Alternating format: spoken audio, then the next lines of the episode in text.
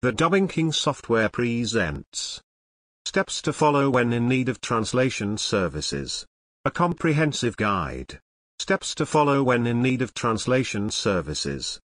Before you embark on a journey there is a specific ritual you do to ensure that you are 100% ready for your journey and the same thing usually happens before we do anything. The preparation process before the exact process begins is what ensures that you follow through and easily with your plans or whatever it is you would love to do. In this article, we will look at the steps everyone who has a plan of seeking translation services should be able to do and follow through before contacting a translator. Many people don't really know that this is an important thing to do but trust me, it makes your work and that of the translators easy. I'm sure you have heard of the saying that goes, not preparing is preparing to fail and this is very true because I can't tell you how many things I have had to put on hold because I didn't really prepare well before I embarked on them. Now I know better and my preparation ritual is very successful.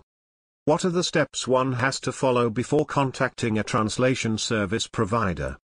So what are the steps one has to follow before contacting a translator or a translation service provider? 1.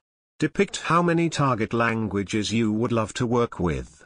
This sounds easy and simple to the ears, but it's not. Yes deciding on what language you want to work with is a matter of just saying, I would love to work with A, B, and see and note it down but the reality of the matter is that all these languages have a lot of specifics that you must be able to look into and understand well. All languages have different cultural values, beliefs, linguistic differences and so on and so forth. You should be able to specify your target market in order for the translator to know what words to use when translating, whether it's for youths, old people, business entrepreneurs and so on and so forth. Also, if a language is being spoken multiple regions, you should be able to know which area you are targeting so that your translator doesn't end up doing the translation for a region you were not targeting. Being able to have this depicted from scratch makes everything easy for everyone and also for you because you wouldn't want to work on a new language or something you forgot to include when planning when everything else is being completed. 2. Make sure that all documents being translated are complete and in good form. As someone who works in the translation industry, I can't tell you how many companies feel the need to bring in incomplete work for translation with the general request that they will keep on bringing more than the time goes. When this happens, you find out that the translators end up finishing the work they have and since they can't take on a new project they have to wait for these businesses to bring in more work thus making them waste their time. If that's not enough, bringing in last-minute corrections on translated documents may either alter the context of the translated documents or the thought process of the translator working on them. I highly recommend avoiding this because it really does brings in a lot of alterations which eventually end up making the whole translation project a hassle.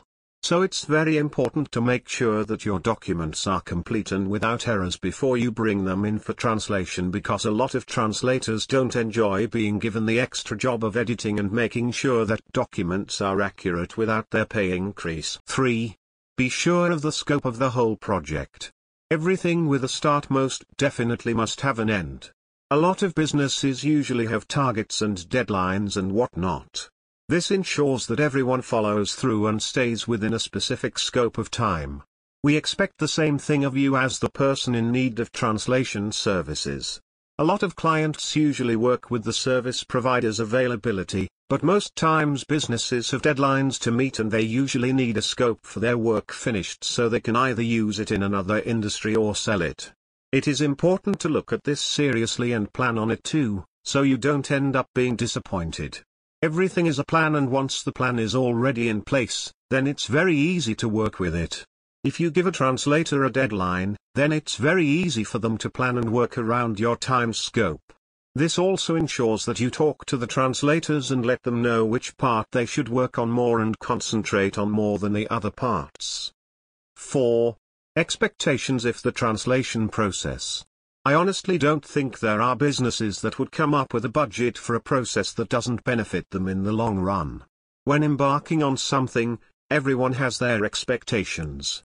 They might have the time scope on how long they want it to take, the turnaround time that will work in towards their long-term goals, and so on. What this does is that it makes the whole process worthwhile because you know how long a certain project will take, whether it's enough time for the translators to deliver and whether it is okay with the effect to what you want the translations for. Be sure to not have unrealistic expectations and put shorter deadlines to work around your schedule and expecting that everything will go as so. The best thing to do for your business is to ensure that what you expect is realistic. 5. Be sure of the formats you want the documents to be after translation. It is very important to know what formats you want the translated documents to be in the long run. There is nothing as bad as working with a service provider who has specific file formats they work with, but since you did not confirm with them, you end up using the formats they have. First, ask your service provider what file formats they work with and which ones they don't, so you don't end up with something they did not want. 6. Ensure to have a glossary with the translation team. This is very important, however, people constantly ignore it, or forget to do it. It's very important to understand that there are different translations types that usually affect a lot of things in the long run. Depending on what kind of translation you want there is a specific jargon to use to maintain the context of the original language and that is why it is advisable to have a glossary list. This is more important for documents with large amounts of content. A translation glossary will determine the complexity of the language used and guide the translator on the path to take when doing the translations. Creating a glossary entails finding a certain number of words, the number depends on the size of your project, and making use of an in-country reviewer from your company's team. 7. Establish prices of translation services. Everything that I have mentioned above eventually come together to ensure you come up with the budget for the translations you want. Deciding what on the documents for translation, and calculating your budget to fit the amount of work you want, is so easy but now getting a service provider to work with your budget and still ensure perfect work that within the deadlines, is the tricky part. Therefore, you must establish all this and then look for a service provider who will give you exactly what you want. Most translation service providers are very constant and the only way to ensure that you get one that is good, it's to do thorough research. Now that you know the steps you need to take in order for you to ensure that you get the best translation services there are, I presume you will follow them through every time you have to. If you need your project to be as easy and smooth sailing, it is very good to follow through with these steps. They are so simple, yet very important.